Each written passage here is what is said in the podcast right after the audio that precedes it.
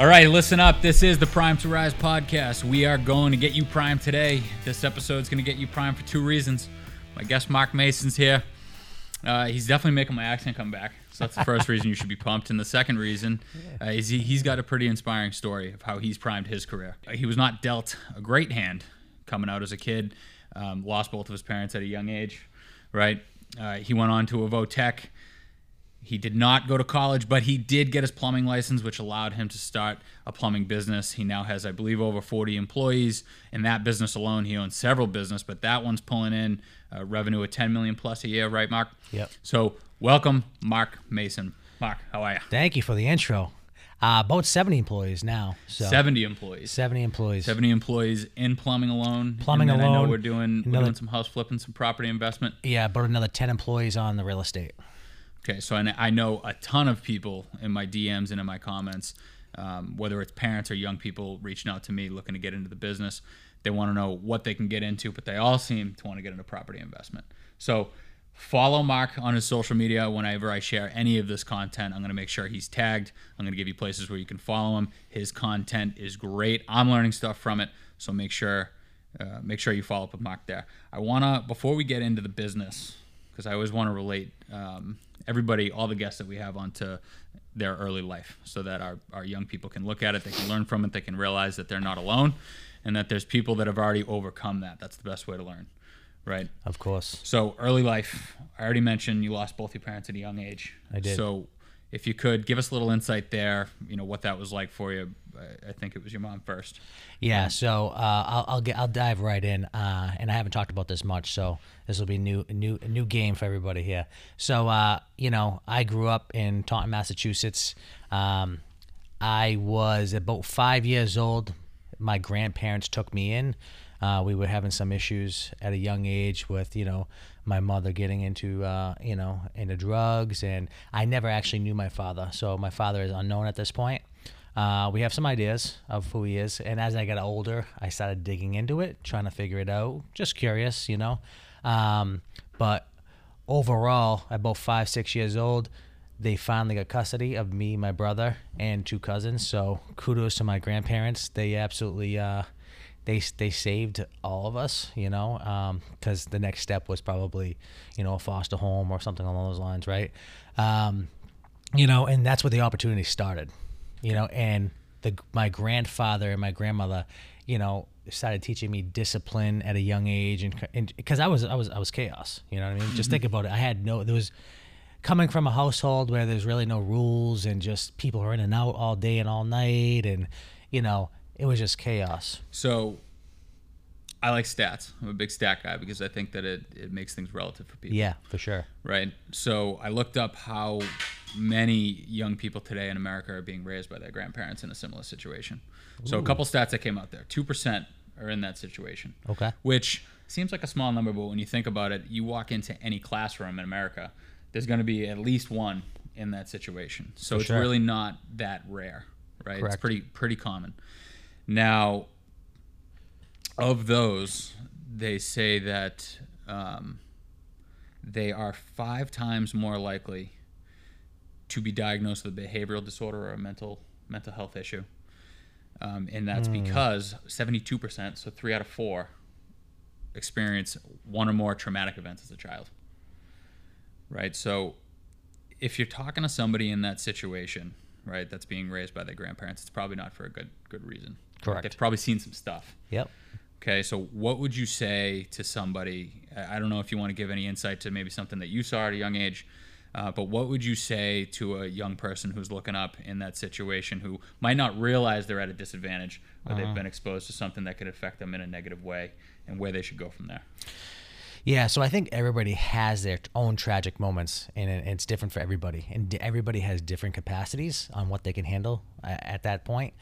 Um, you know, I didn't really realize those are that tragic until like late middle school realistically because i was just so caught up in that day to day i was angry. I was i was have i had uh you know i had a counselor and all that good stuff. So i was just i was just an angry kid. And from all those tragic things that were happening that i really didn't know at a young age. But you know if i had to if i had to give advice to the audience here um, you know, it's tough.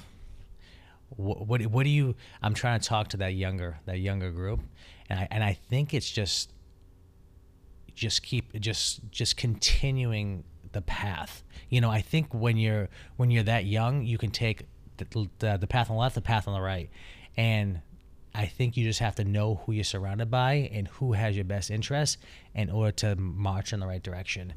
Now, a lot of people would say like you, the best way is to find a purpose, right? Yeah. Something that Yep. not motivates you, but um, keeps you towards that discipline. And you had a grandfather that was pushing, that was preaching discipline and making you practice that. So, and I believe I've heard you talk about not having a victim mentality before.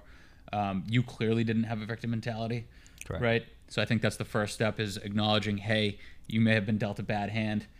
You can either become a victim and let it negatively affect your life and, and fall into becoming a statistic, or you Yep. can acknowledge, hey, this is an obstacle, but this is a chance for me to build myself into something and maybe be part of my purpose. Yeah, yeah. Well, I you know something came to me as you was as you were saying that. I think I was really good at staying busy. You know, mm-hmm. I like I was always I'd always find something to do in order to drive forward, and I think obviously once I got a taste of money at that age, that's what really got me excited. And we, it started in middle school when we started doing poker in the bathrooms and selling CDs at that time. So it started that young, and it kind of obviously grew into something else in high school. So if not only if you're in a situation where you're being raised Yeah. by your grandparents, but if you're playing poker in a bathroom in school, or, or if you're, I don't think you're selling CDs, I don't know what else kids would sell these days. Uh, might be some evidence that you have some um, entrepreneurial spirit right there, right? So Yeah. the other thing that you were exposed to um, as a as a child, you mentioned was drug abuse. So again, not uncommon for a child to experience that. According to several different uh, publications, Substance Abuse and Mental Health Services Association being one of them, uh, the consistent stat is that 12.5% of parent of children grow up, one of their parents, at least one, has a substance abuse issue. So that's that's one in eight kids. That is a staggering number, which probably plays into how many kids are being raised by their by their grandparents. How did that how did being exposed to drug abuse with your mother at a young age how do you think that affected you Well, I, I think I knew what I didn't want to do. I think that's really what drove me, you know? Um, yeah, so I, I, I just knew what I didn't want to do and where I wanted to be, you know? Um, and I think my grandparents and other family members gave me that vision.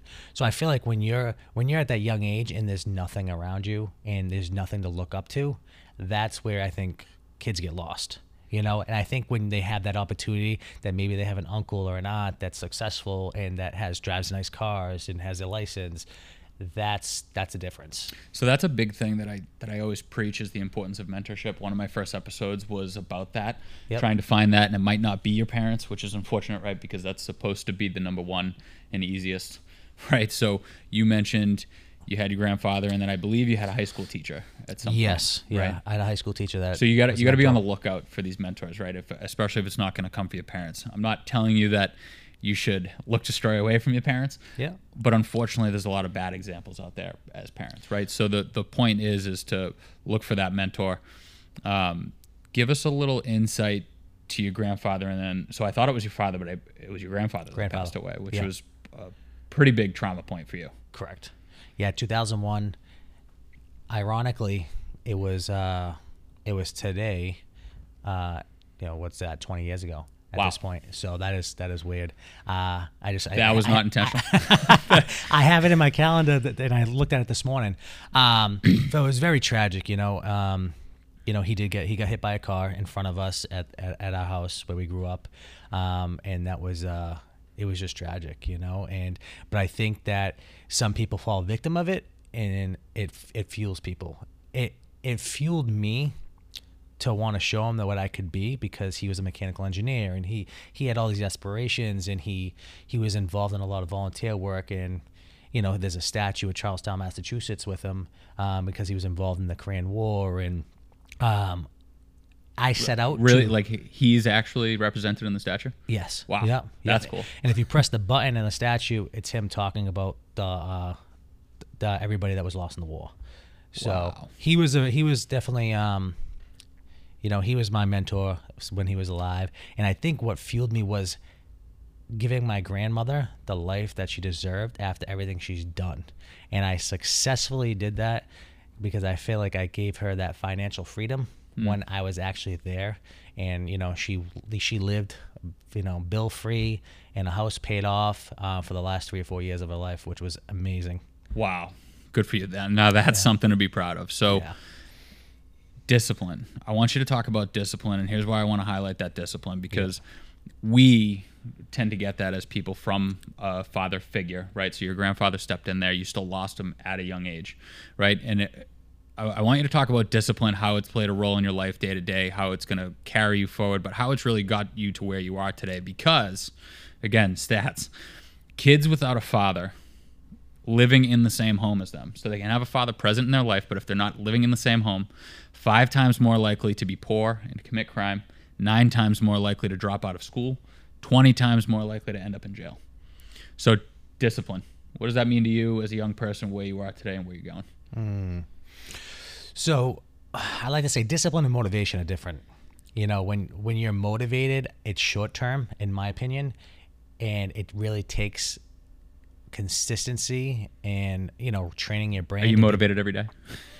I, I think it, you consistently have to work towards it you know uh, i mean and discipline is just consistency right uh, so they're similar but discipline is long term in my eyes and uh, you know i just don't think it comes it doesn't it didn't come naturally for me you know i've just always fed my brain and fed myself with with people that you know that I learn from and that motivate me and you know I usually listen to something every morning that kind of like triggers something within me and that can that can push. So it's something that you practice. It's a muscle. Yeah, hundred percent. I don't I don't think it just comes every day. And you're gonna have off days. You're gonna have good days, and you're gonna have bad days. You know. Yeah, I definitely think it's a, it's a muscle that you have to build. It's a muscle yeah. that you have to maintain. Hundred percent. And uh, the difference is made is on the days that you don't feel like yeah. it. Right. Yeah. yeah. So before we get into the business, I do want to wrap up the early life, right? So I know uh, you probably weren't the most well behaved kid, right? No, I knew the word fuck at a young age. Yeah. maybe I can. Gra- maybe we can cut that into this video. Yeah, a video so, uh, which is totally fine. so I see a lot of parallels with, with yourself, right? The way that I've heard about you talk about your childhood. You know, we grew up in the same area. Yeah. Right. So I grew up. I went to high school in Brockton. You were in high school in Taunton, which is all of 20 minutes apart from each other. Maybe yep, right down that. the dreaded Route 24 that we were just talking about.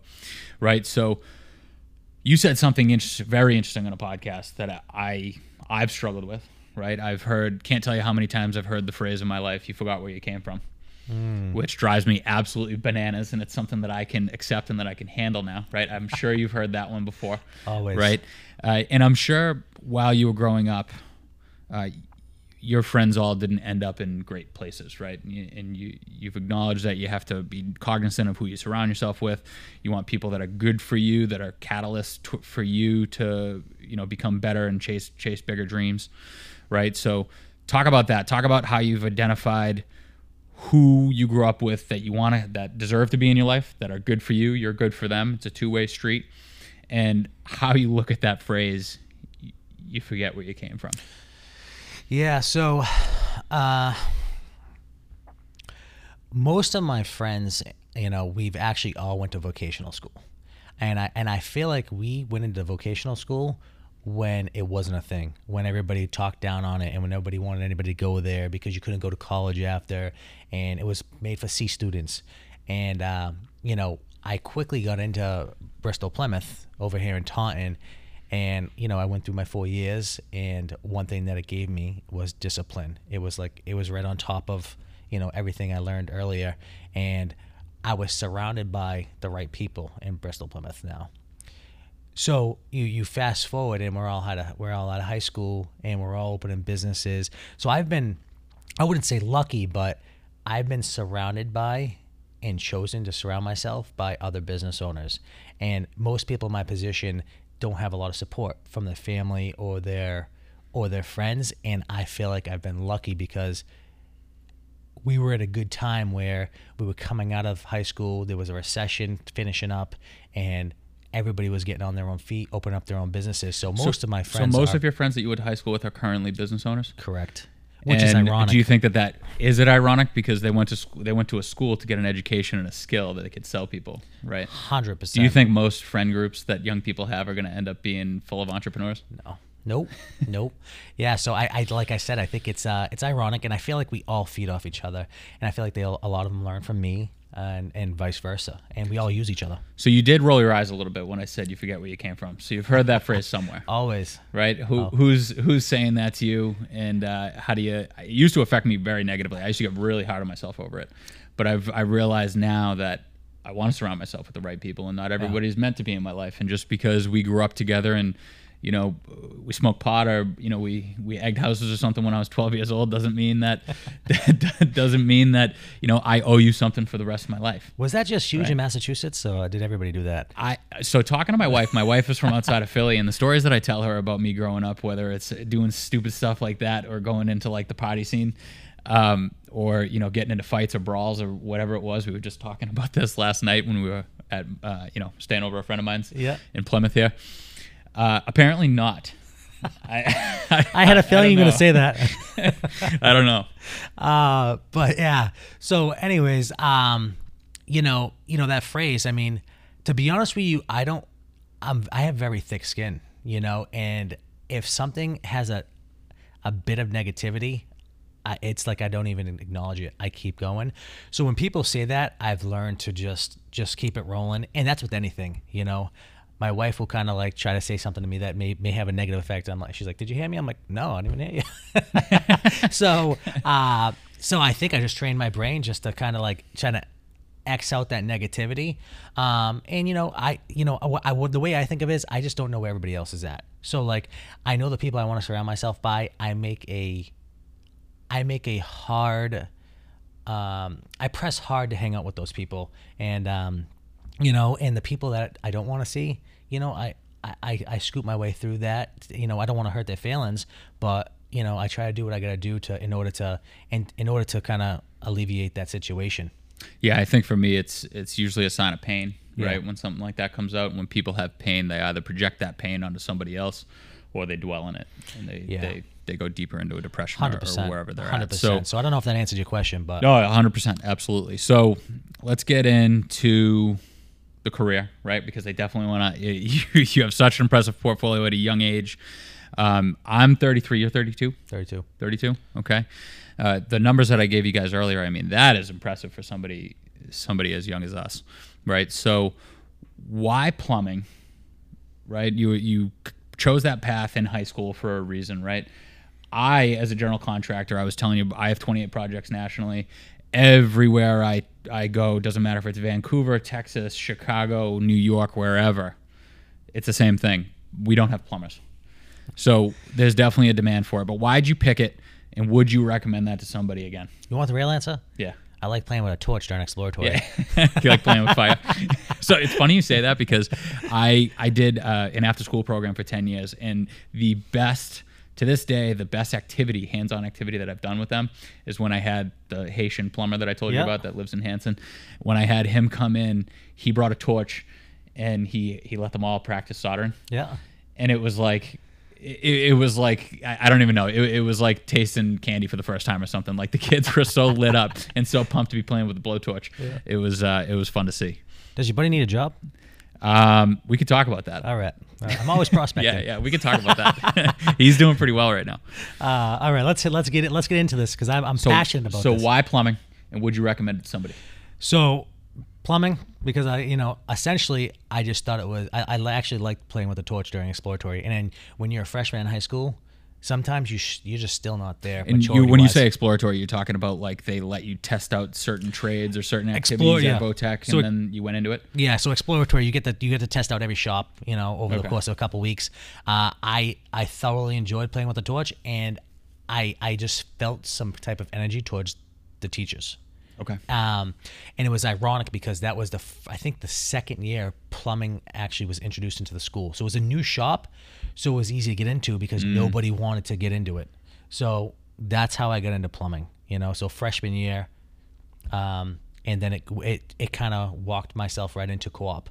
And co-op is essentially a a program where they let you leave school bi-weekly in order to go work for uh, a company in the field. And that's really important because I think that's the best education is co-op, right? Like I went to Wentworth, and I personally think everyone always talks about how well Wentworth students perform compared to other colleges. Yep. And it's because of the it's not because of the books or the classroom. It's because of the co-op program. It's Yep. it's the real world experience, and you were getting that in high school, In high school, yeah. As was I. I told you I was working Yep. in a mechanical shop. Um, now, how did that compare to other kids in other disciplines? Right. So you were in plumbing. Other kids were probably in HVAC or electrical. Again, I'm seeing a high demand with nobody to do it. Is that has that played into success in your career and what you've been able to build? The demand in plumbing with not a lot of people around Yeah. to do it. So, hundred percent, and I and I think it, it was timing. A lot of stuff in life is timing, you know, and you got to time it properly. And sometimes it happens by default, and sometimes you can kind of manipulate it. But when we were graduating high school, that's when we had this boost in the economy. You know, from 2014, let's say, up to now, there's you know, the economy has been doing things that are are, are unmarked. You know, and I think that we we rode that wave, and people that wanted to grow and millionaires that want to be made had that opportunity during that time. So how? So you were in school, right? Yep. And then you got your plumbing license. I think you were still in high school. You, but you didn't start a business until your late twenties, right? So what happened in between there? How'd you get your career going? How'd you find a job? Um, what was that like? And I also want you to talk about side work because I don't think kids understand what side work's about. Yeah. And that's probably one of the most appealing parts about being a tradesperson. Yeah. So I think it starts with a vision, right? And I had a vision to be a business owner. And I went through high school. I graduated high school, and uh, my shop teacher said, "Hey, they're they're this this company is putting an ad in the newspaper. They need Taunton residents to work at Taunton High School. It's rate work." So I got a job there. They had to ri- hire Taunton residents. Rate work being prevailing wage. prevailing wage, which is Yeah. big bucks. Big bucks, yeah. So I was right out of high school making thirty bucks an hour, and back then I repeat, 18 years old making 30 bucks an hour, which is $60,000 a year before you work an ounce of overtime. almost 15 years ago. 15 years ago, which today would be, yeah, you're getting more than that today. We're old. right. Right. Uh, so, you know, there's an opportunity. Okay, check that box. You know, hard work and dedication through the early 20s. Um, once I realized what I wanted to do, I started doing side work. You know, I work my full time job. I leave at 2:30 and I go plumb houses. I do service calls, and it grew naturally. It grew like the progression. Anyway, you would see right. it. So side work is basically you're almost your own entrepreneur, right? Somebody calls you, they need a new garbage disposal. Somebody calls you, they need just anything done, and you're doing it. Usually it's for cash on the side. A lot of these guys do. Yeah. I mean, my a lot of friends. I, I almost just gave up some examples. Um, but if you're in a union and uh, maybe if some guys are retired or something like that, then maybe that's not something that I want to share. But Yeah. a lot of cash to be made on the side. Of course. Right. Yep. Yep. So you mentioned you wanted to be an entrepreneur. Obviously, you're not going to start out owning your own business or go to the C-suite without some experience in education. Correct. Right. So you went out, you got the rate work, and then where'd you go from there? Is that when you went to Sagamore? That's when I was at Sagamore. Yeah. Okay, which is a big non-union contractor, probably the biggest in the area, right? Yeah, pretty close. At that time, they were the biggest in the area. Okay. Uh, so, so I worked there for a good eight years or so. Uh, so when I started coming up and doing that side work, it naturally just got too big for me to do. And uh, me and my business partner Rich now were actually we started doing it together, and uh, essentially I started hiring people where I worked to help me on the side. So now I'd have three or four people come in on a Saturday and bang it out, and I just go there on a Friday night and kind of lay it out. Yeah. So you're now you're making money on top of other people. You're charging a premium on top of other people's time. Correct. So instead of making money just on yourself, you that that's an opportunity cost, right? So I just bought back time. right. Which that's when it clicked. I'm like, ooh, that's how it works. And uh, at that time, it's like you know, now, now it's when do you have the balls to do it for real, right? Right. And that I think that's a struggle that a lot of people have. That's that's that speed bump that everybody has to get over. but it didn't just go right into your own business from there. Now you went into the office for a little bit, right? Correct. And you and I have talked about this. Yeah. Where young people out there, it's not just boots and jeans. You pick up a wrench. It's not like you're going to have a wrench in your hand your entire life. You can start your own business. But in these existing companies, not everybody is in the field. So talk about how you realize that and how you chase that opportunity. Absolutely. So, uh, you know, computers started getting big in the trades then, you know, uh, and then I had that niche in the field where I was always fixing my phone's computer. It, it triggered within the company.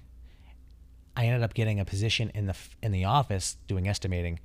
That you know, and most people like that go into the trades don't know all these positions exist. Right. You know, that was never told to me that you could be a coordinator, an estimator, project manager, a project executive. There's all these other positions that exist. So I'm like, you know what? What's the worst that can happen? I'm gonna try it out. I go in there, then I learned numbers. And learned uh, accountability, and then then then you fast forward a couple of years. I was into project management, and that's where I really thrived because I'm organized, I'm task oriented, resourceful, and I was able to like put my I found my true calling. I'm like I'm a manager. I like creating leaders. I like getting shit done, and uh, that's where the side work picked up, and then that's where real estate came in. I'm like, So before we hop into the real estate, Yeah. So again, estimating is people. So a project manager is obviously somebody that runs the operations of a project. An estimator is somebody that prices a project or comes up with the bid to send it in to try to win the job, right? Now, the numbers that a lot of people think of, because I see it in my DMs, I see it in the comments, people arguing about the hourly wage, right? That's just that's just one number, and that's really short-sighted what Marc's talking about is that when he be, went into the office and he became an estimator, estimator and he became a project manager, the numbers weren't just about the hourly wage going into his pocket. He was he was learning about the business of everything that goes into a project how to win the work how to create a uh, increase your profit margin when you're running the work how to mitigate risk all of the above. Now again these are things that you only get by doing it right? So you you i would highly encourage you go get work experience like Marc did. Start out in the field right learn the skilled trade be able to talk with with knowledge and experience about what you're bidding and what you're running right you go into the office um, then you get a different kind of education where you're seeing the numbers in the business side and understanding the risk and how to cover yourself and you know ba ba ba ba ba. Then you're at a point where suddenly he's seeing numbers in a different way, and he starts investing. Right. So I always talk about investing in education, but then you started investing in property, and I think that's how you ended up spinning off enough money to start your own plumbing thing. Right. So um, go ahead talk talk about uh, property investing, what that's been like for you, and how that gave you a new opportunity to start your own thing there. Yeah, well, I think this is a good time to state that this is all happening with no college degree, which is the point of this. Oh yeah, reminder. Yeah, a Votech high school diploma. Yeah. and a plumbing license. Education is not just a college degree, right? Yeah. That is an education that a lot of people pay a lot of money for. Exactly. Right. Exactly. So you know, at that point, you know, we, we we're, we're traveling through 2014, 15, 16, and I'm able to be a project manager and manage my real estate fix and flips and my all my properties along with managing my side business. So now it grew into very quickly having a couple employees on plumbing and now flipping houses. But I used to flip houses at Home Depot and like all these supply companies used to call me and be like, we don't know who you are, but we hear it. like Marc Mason's always a guy on the phone, like you're the phone guy, because I I pretty much run it from a phone, and you know, and all when well, all this is happening was almost like a perfect storm because iPhone started getting big. And it's crazy to talk about now, but like people can make millions of dollars off their iPhone now, and that's what I did. I leveraged the iPhone. I leverage my capabilities of managing and being able to put to, put a schedule together to get these jobs done so fast and so quickly. And when you talk about leverage, you're basically saying that you are able to multiply the output for every unit of input that you put in, right? So you, you, your one hour is multiplied through technology and through other people to create 10 hours of output, right? Which is something that I think that you've mastered very well. Yeah. And I think when I think most of the industry is still operating off of a, uh, a notebook and a pen and a truck, right? You we were just talking about this how you're leveraging AI and all these other things to to make that happen. Well, yes, absolutely. Another thing I'd like to touch on: uh, real estate just didn't. Real estate didn't come naturally to me. I uh, when I was doing side work, I was working for real estate investors. So I was able to see both sides, and I'm like, mm. I like, what would I do different? How would I run this job? How would I talk to this individually, individual, and, and in, in a way that I can motivate him to get the job done faster? Like, like all that was clicking in my head, and once that clicked, and I'm like, I can do this. I ended up going to a free course. You know, it was a course that came over the radio. Hey, come come to this three day event. Ultimately, they wanted to sell you on like an education. I went there. I recorded it with the company iPad and I rewatched it when I got home, and then I Googled, and then I signed up for BiggerPockets. I did all my research, and that's where I got my education on real estate that really led me to everything I have now. So you're constantly looking for new training, new education, especially if it's free, right? New tools to invest in to you know multiply your time, make yourself more efficient. Um, as we go you know further into depth of your businesses and, and what you're looking at today and how you how you built it from a, a zero to a 10 million on the plumbing side again, a lot of people reach out to me and they're asking about real estate investing, and then you you hear things about the economy and interest rates and yada yada. So mm. it seems like there's uncertainty, but it seems like everybody wants to be involved in it, right? In property investing. So what would you say to those people who are worried about? Because I see you on your posts again. Follow Marc on, on Instagram because he's constantly got properties that are getting torn apart that he's that he's turning and selling, right? In amidst of all of this alleged uncertainty that everyone seems to have. So, what would you say about a young person that wants to get into that? Don't watch the news. so, on a real note, I, I just think there's so much noise out there and I'm very good at like I said earlier I'm very good at just not listening and just and just knowing what I want and moving because if I listen to everybody from 2015 to to now I've I've went through a couple hundred flips I'm, you know, building a few six, hundred flips, guys. Yes, a, a couple hundred, hundred houses. I'm working on 50 developments right now. Um, it, it's it's been it's been incredible. It's been incredible just climb. And if I listen to everybody else and the noise, we've been we've been we were gonna have a recession every year for the past 10 years. So like, you know, you're just going to take it. And if you're a true entrepreneur and you're a go-getter and you have the discipline, you're going to figure it out everything could collapse, but you're going to figure out that what you have to do is just make sure you buy correctly and stay true to the facts. So, are you a Plan B guy, or do, are you one of the people that doesn't believe in a, having a Plan B because you're just to be all in on Plan A? I believe in the numbers and the facts, and if I buy right right now, if something happens, and if I buy smart, I'm able to pivot. Okay. So, so how would you pivot so in a you, situation where you bought something and it's, uh, man, I can't sell for enough, or the rate's too high, or how, What's an example of how you would pivot? So an example is uh, we're getting into development. You know, and that's a natural progression through fix and flips. De- developing, as in literally like mowing down trees, digging a new hole, and developing in a new new neighborhood. Correct. Okay. You know, so we're getting into single family, multifamily. We have a 36 unit building uh, going in in uh, the spring, and the what I have for consistency consistency on all of them is I bought it the I bought it at the right number and there's a there's an after repair value that you need to go by and you need to stick by that repair value and your you know your repairs and your construction costs don't change right? You know they can they can they can fluctuate a little bit but you just need to buy it right. You know in all this land everything could shit the bed right now and i'd sit on the land because i put myself in a position where i'm not cash strapped and i am building duplexes and that's my that's my line of defense on if something comes because everybody's gonna need a place to live. The supply is still not there, and I'm building townhouses, half duplexes that are affordable. Well, I think I think it's the old you know we're in a housing crisis, right? I think every state claims that they're in a housing crisis. Um, meaning that there's not enough houses or new houses for the or living options for people. And Correct. if they can't afford to buy, I think what you're saying is to create a situation where you're renting. Correct. You're just you're changing the business model live yep. if you if you do have to pivot. Yeah. But 100%. you put a tremendous amount of time trying to make it so that you don't have to pivot. And exactly. And if you have to pivot, you have to pivot. You know, you, will figure it out. You know, and when you're put in those positions, it's it's it's fight or flight, right? Mm.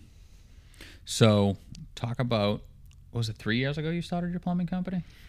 Yeah. So you know so real estate had taken off. You're doing that. real that, estate's taken right? off. Real estate's taken off, and now you figured, hey, I'm going to take my plumbing license and I'm going to I'm going to start something else. Yeah, but it's going on probably three and a half, four years now. We had Mason Plumbing and Heating. That's what took me through, you know, 2013, 14 to 2019 ish. Uh, and I merged with uh, Rich, my business partner now, and we both had a couple guys. We had, you know, I had two guys, he had two guys, and we we we talked and we said, you know, we'd rather be a 50% owner of a 50 million dollar company than a 100% owner of a one or two million dollar company. Mm-hmm.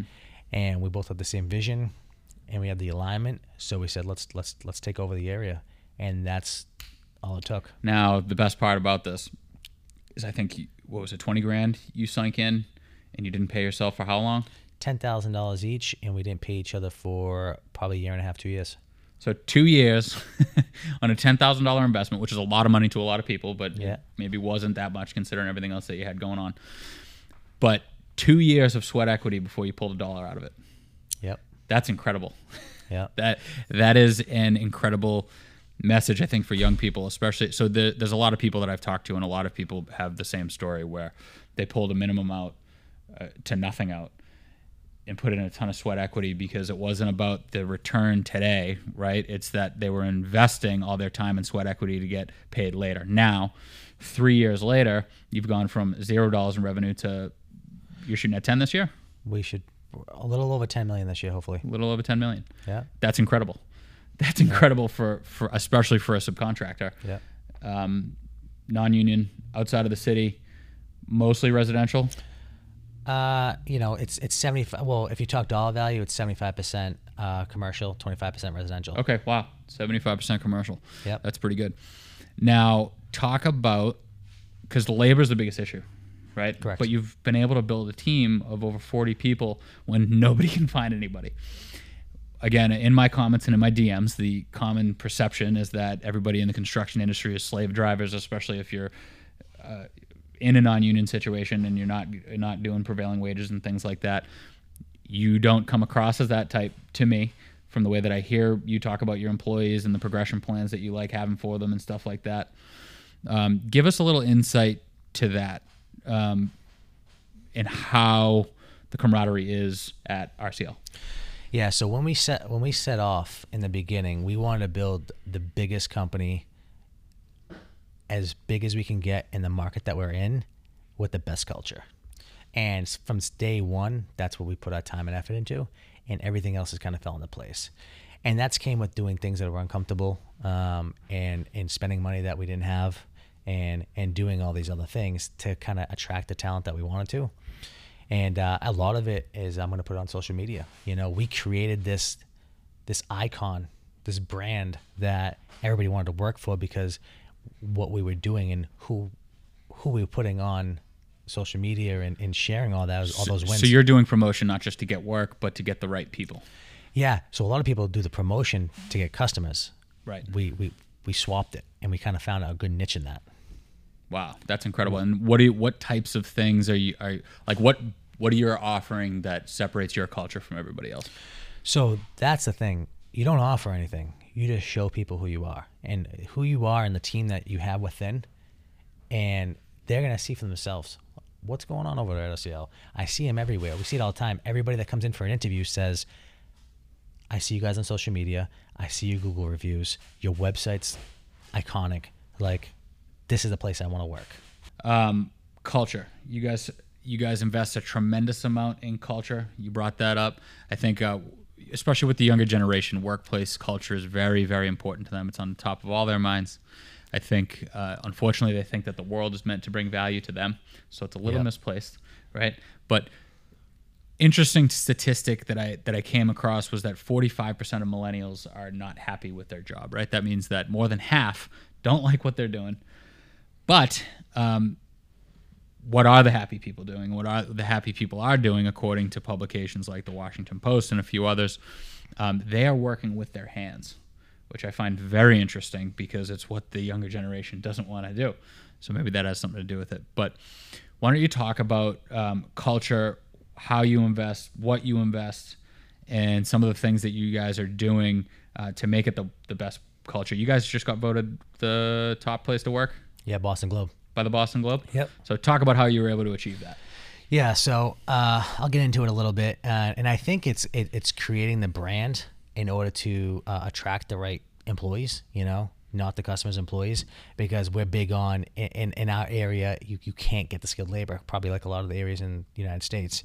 Um, so we're we're creating that through social media, and we we we just put a tremendous time and money into showcasing what we've built, which they love, you know, and, and people just want to see you be authentic and the team and everybody winning. And, uh, you know, we have cookouts and we have um, crazy uh, Christmas parties.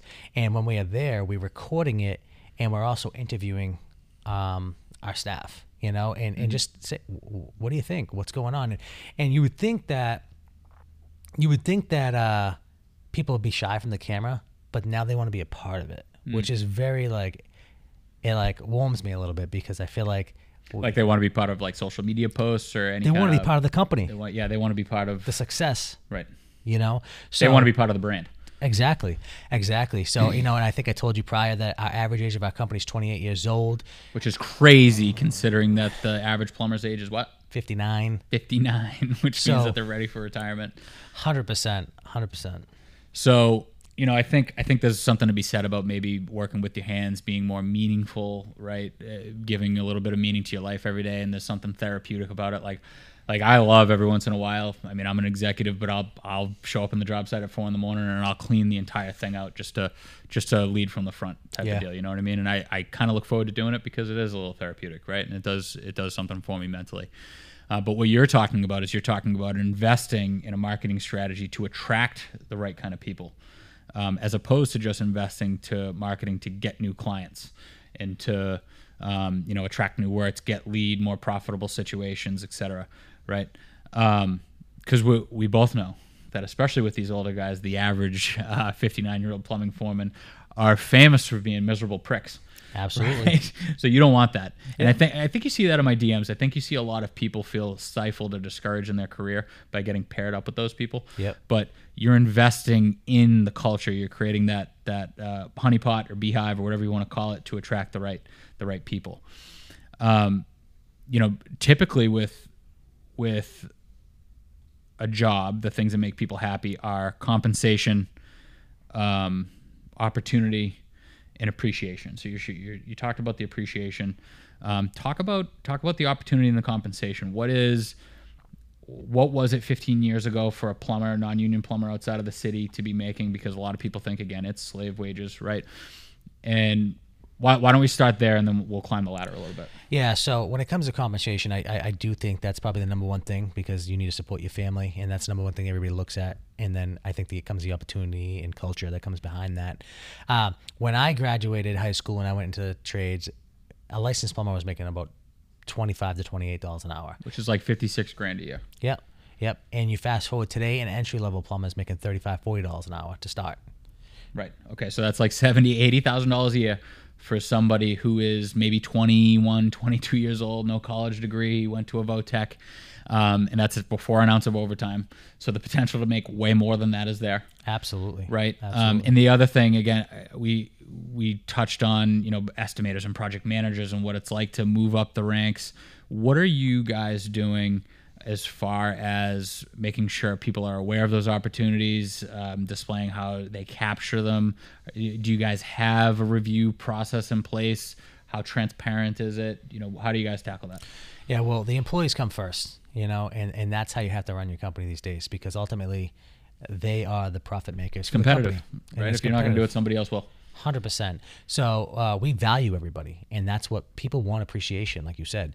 And uh, you know, we have annual reviews, like you should have. You know, and we also uh, put in place a career path workbook where we actually go through the career path and what they want to be. You know, from starting an apprentice to maybe moving up to a journeyman plumber, over to a foreman and then the opportunities in the office if they want to go down that road. Some people do, some people don't, but giving them that opportunity and letting them know that it's there is just it's it's priceless. One thing I'll add is at every interview, we also give a core value card with all our core values on it and we give them a painted vision.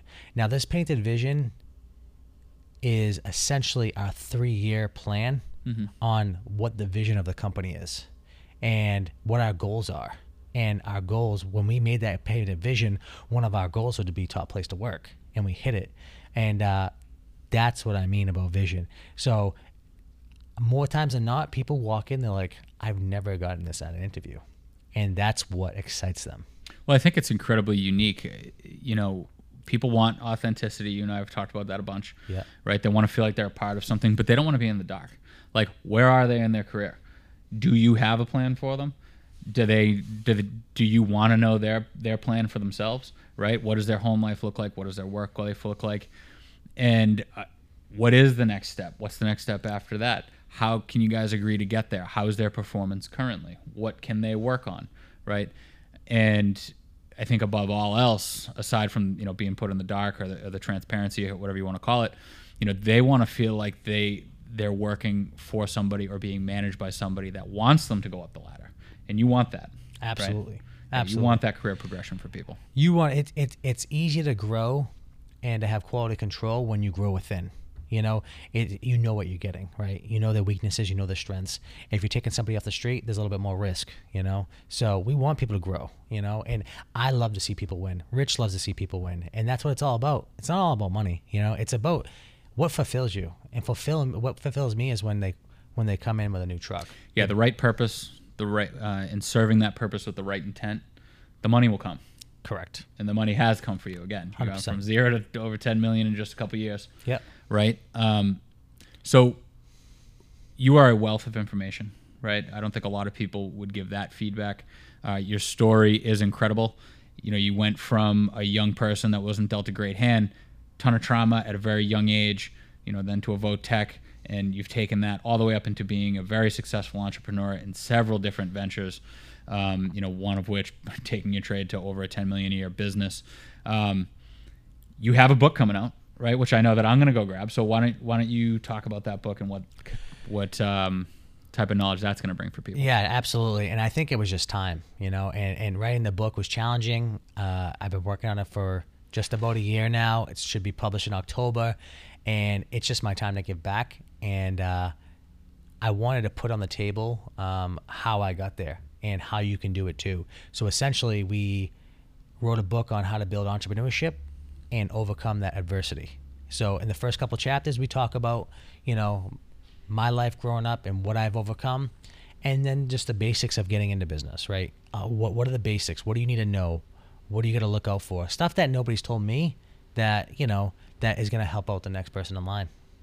That's awesome. I mean, I know I I'm definitely going to post about it when it does come out. I'm going to grab myself a copy. Um, definitely follow follow Marc um, at Marc Mason underscore Marc with a C. So at Marc it. Mason underscore on on Instagram. Again, he'll be in all of my posts. Um, Marc, anything else to add? I, I really appreciate you having me in here. Again, I'm on location. Had me at his facility up in up outside of Boston. It's good to be home and it's good to get my accent back. Let's So go. thank you for that, Marc. I appreciate you.